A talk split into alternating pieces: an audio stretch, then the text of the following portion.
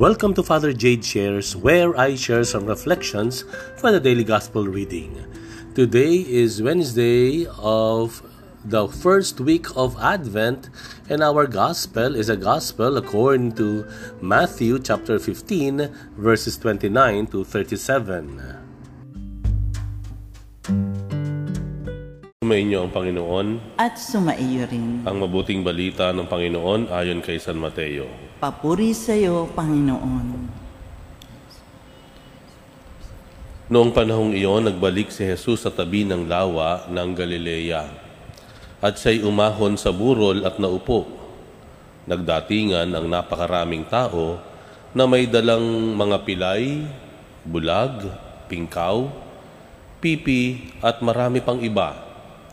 Inilagay nila ang mga may sakit sa harapan ni Jesus at kaniyang pinagaling sila. Namangha ang mga tao nang makita nilang nagsasalita na ang mga pipi, gumaling na ang mga pingkaw, nakalalakad na ang mga pilay, at nakakikita na ang mga bulag, at nagpuri sila sa Diyos ng Israel. Tinawag ni Jesus ang kanyang mga alagad at sinabi, Nahahabag ako sa mga taong ito, sapagkat tatlong araw na ngayong kasama ko sila at wala na silang makain. Hindi ko ibig na sila'y paalising gutom, baka sila mahilo sa daan. At sinabi ng mga alagad, saan po tayo kukuha rito ng tinapay na makasasapat sa gayong karaming tao? Ilan ang tinapay ninyo riyan? Tanong ni Jesus sa kanila. Pito po, sagot nila. At ilang maliliit na isda. Ang mga tao'y pinaupo ni Jesus sa lupa, kinuha niya ang pitong tinapay at ang mga isda at nagpasalamat sa Diyos. Pagkatapos, pinagpira-pirasan niya ang mga iyon at ibinigay sa mga alagad para ipamahagi sa mga tao. Kumain ang lahat at nabusog at nang tipunin nila, tinitipunin nila ang mga tinapay na lumabis, nakapuno sila ng pitong bakol na malalaki. Ang mabuting balita ng Panginoon. Pinupuri ka namin, Panginoong Kristo.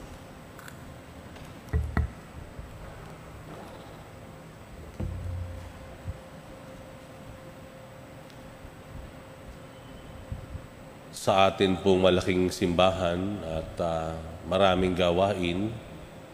Marami din po tayong mga volunteers, mga tinatawag din po natin mga church workers, ay hindi po maiaalis na marami, malaki ang uh, pangangailangan.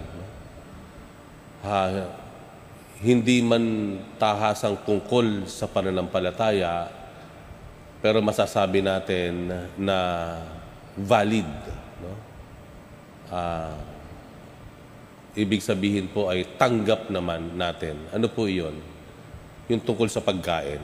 Ano po? Pagkain. Ano? Pag may mga project tayo, program dito, programa, no? Kagaya po ngayon, halimbawa, tayo magsisimula na po ng uh, simula ngayong nobinaryo para sa Immaculada Conception and then Ilang araw po pagkatapos na ito, kasunod na po yung mga simbang gabi. Hindi natin maiaalis na talagang kailangan mag-budget tayo sa pagkain. Ano po? Kakaanin ng mga volunteers, kakain ng mga uh, bisita o kagaya po nakita nyo sisimulan na po yung ating uh, yung ating mga palamuti sa simbahan. Nandiyan na po, nakahanda na po. Gaganda na naman ang ating simbahan Liliwanag na naman po ng mga gandang mga kulay, ano po, at mga ilaw. At lahat-lahat pong ito ay talagang minsan kailangan mong mag-budget ng malaki para sa pagkain lamang. Ano po. Ito ay hindi man diretso tungkol sa spiritualidad o spirituality o tungkol sa pagsamba, pero ito ay valid dahil ito ay uh, realidad, pangangailangan ng taong kumain. No? Kailangan natin kumain para magsilbi sa simbahan, para magpatakbo ng programa, para maghanda sa mga events, kailangan natin kumain. Very valid. no? At ito po naman ay sinang-ayunan ng Ebanghelyo no, na nakita ng Panginoon na maraming sumusunod sa Kanya. no? Pero hindi niya hinayaang sila ay magutom. Hindi niya hinayaan. Bagkus, siya pa yung nag-alala. Siya ay lumapit sa kanyang mga alagad at sinabi na may mapapakain ba tayo sa kanila dahil ilang araw na silang sumusunod sa atin. Hindi, na, naman natin sila pwedeng pauwiin. Baka mahilo sila sa gutom sa daan. Ano ba ang maipapakain natin sa kanila? No? This is this is part of uh, of the reality, realidad ng paglilingkod, no? Sa simbahan, sa bayan, sa pamayanan. We need temporal things, bagay na you know, kagaya ng pagkain. Okay? While we recognize that you know ito ay a valid reality or needs of of us of us people meron tayong sinasabi kong dalawang uri ng tao sa simbahan no may dalawang uri po ng tao na nakikita sa simbahan. Una ay yung taong ginagamit ang kanyang ang kanyang ah, religiosity to get something for for himself or for herself no? May mga tao po na um, sabihin po natin na marahil hindi pa ganun kalinaw sa kanila ano na po na ginagamit halimbawa ang kanyang pagiging rel- relihiyoso pagiging bahagi halimbawa ng simbahan to get something na pansarili lamang. Okay? Para makuha yung bagay na pansarili lamang.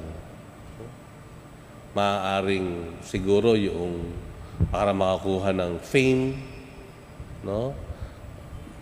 magiging bahagi ng isang simbahan o aktibong bahagi ng simbahan para marahil makakuha ng ah, um, platform para sa kanyang agenda, no? Ah, o para lang maka ano, ah, para lang ma, ma- masatisfy yung kanyang ah, needs, no? temporal o yung makasarili na pangailangan. Meron po niyan. Let's face it, that's reality. Once in a while, makaka-encounter ka ng tao na ah, ginagamit yung pagiging bahagi o aktibo sa simbahan. Ano po? Ah, susulisit halimbawa, di ba? May mga ganun po, ano, gumagawa ng letter, galing daw sa simbahan, iikot sa mga kapitbahay niya. Oh, nangangailangan ng simbahan, merong ano, merong ah, gift giving, Christmas gift giving, ito yung letter. Ayan, ano. Nakakita na po ako ng gano'n. Ano, pangalan ko pa nasa ilalim, no? And he, he and the person was getting, you know, money, no? a good amount of money. Kasi ang kanyang pronta, simbahan.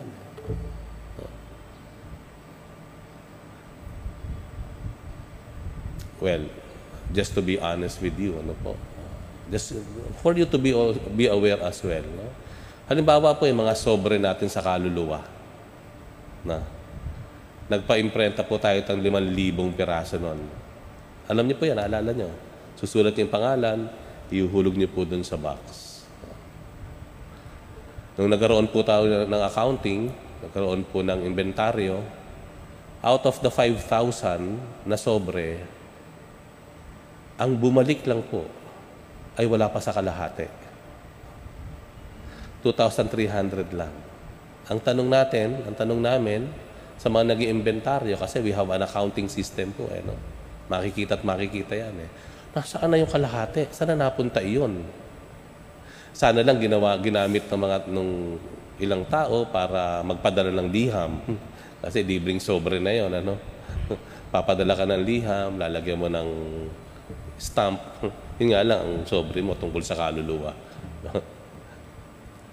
Pero sana lang, no? sana lang hindi nasamantala yung sobre kasi you know, yan po rin ang isang dinadaing ng ibang parokya. Yung mga sobre, kukuha ng marami sa simbahan, ipamimigay sa mga kapitbahay, Sige, isulat nyo na yung mga pangalan ng inyong mga namatay. Ako na ang magdadala sa simbahan. Eh, ano po ang nangyari?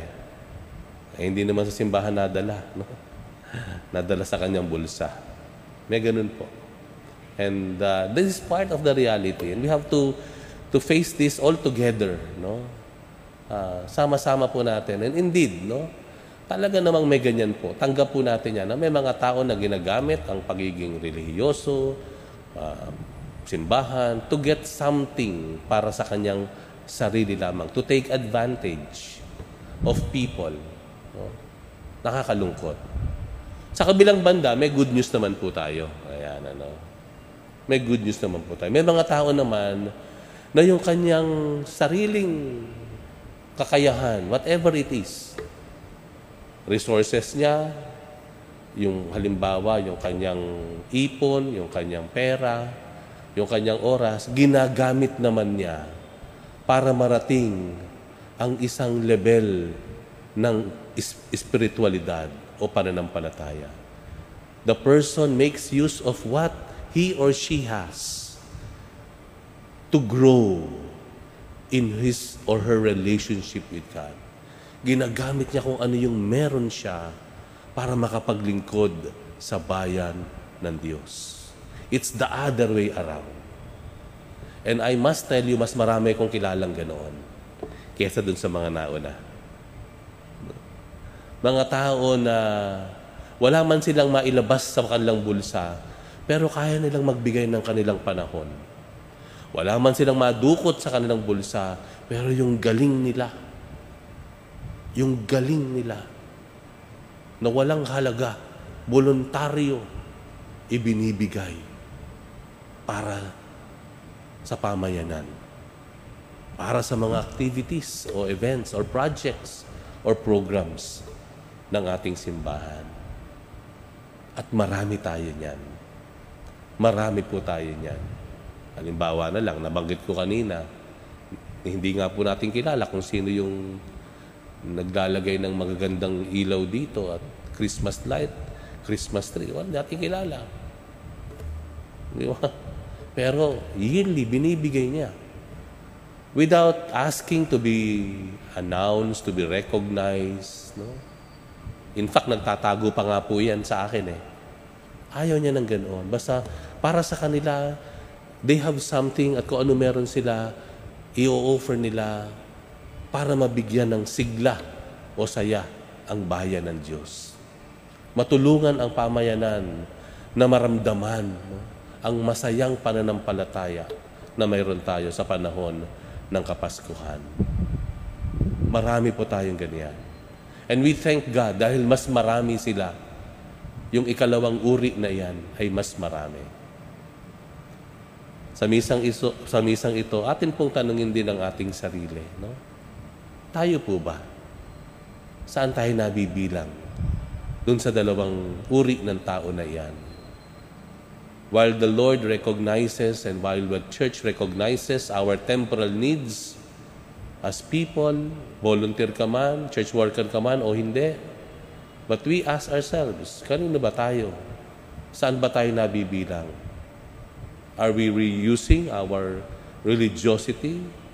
Are being a church to get to gain something for ourselves alone? Or we are making use of whatever we have Kagaya dun sa Ebanghelyo. Pitong tinapay lamang at ilang isda, ibinigay na lang para mapaglingkuran ng Diyos at ang kanyang kapwa.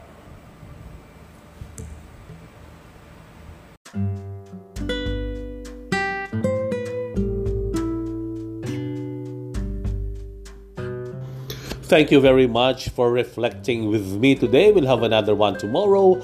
Bye for now and God bless you.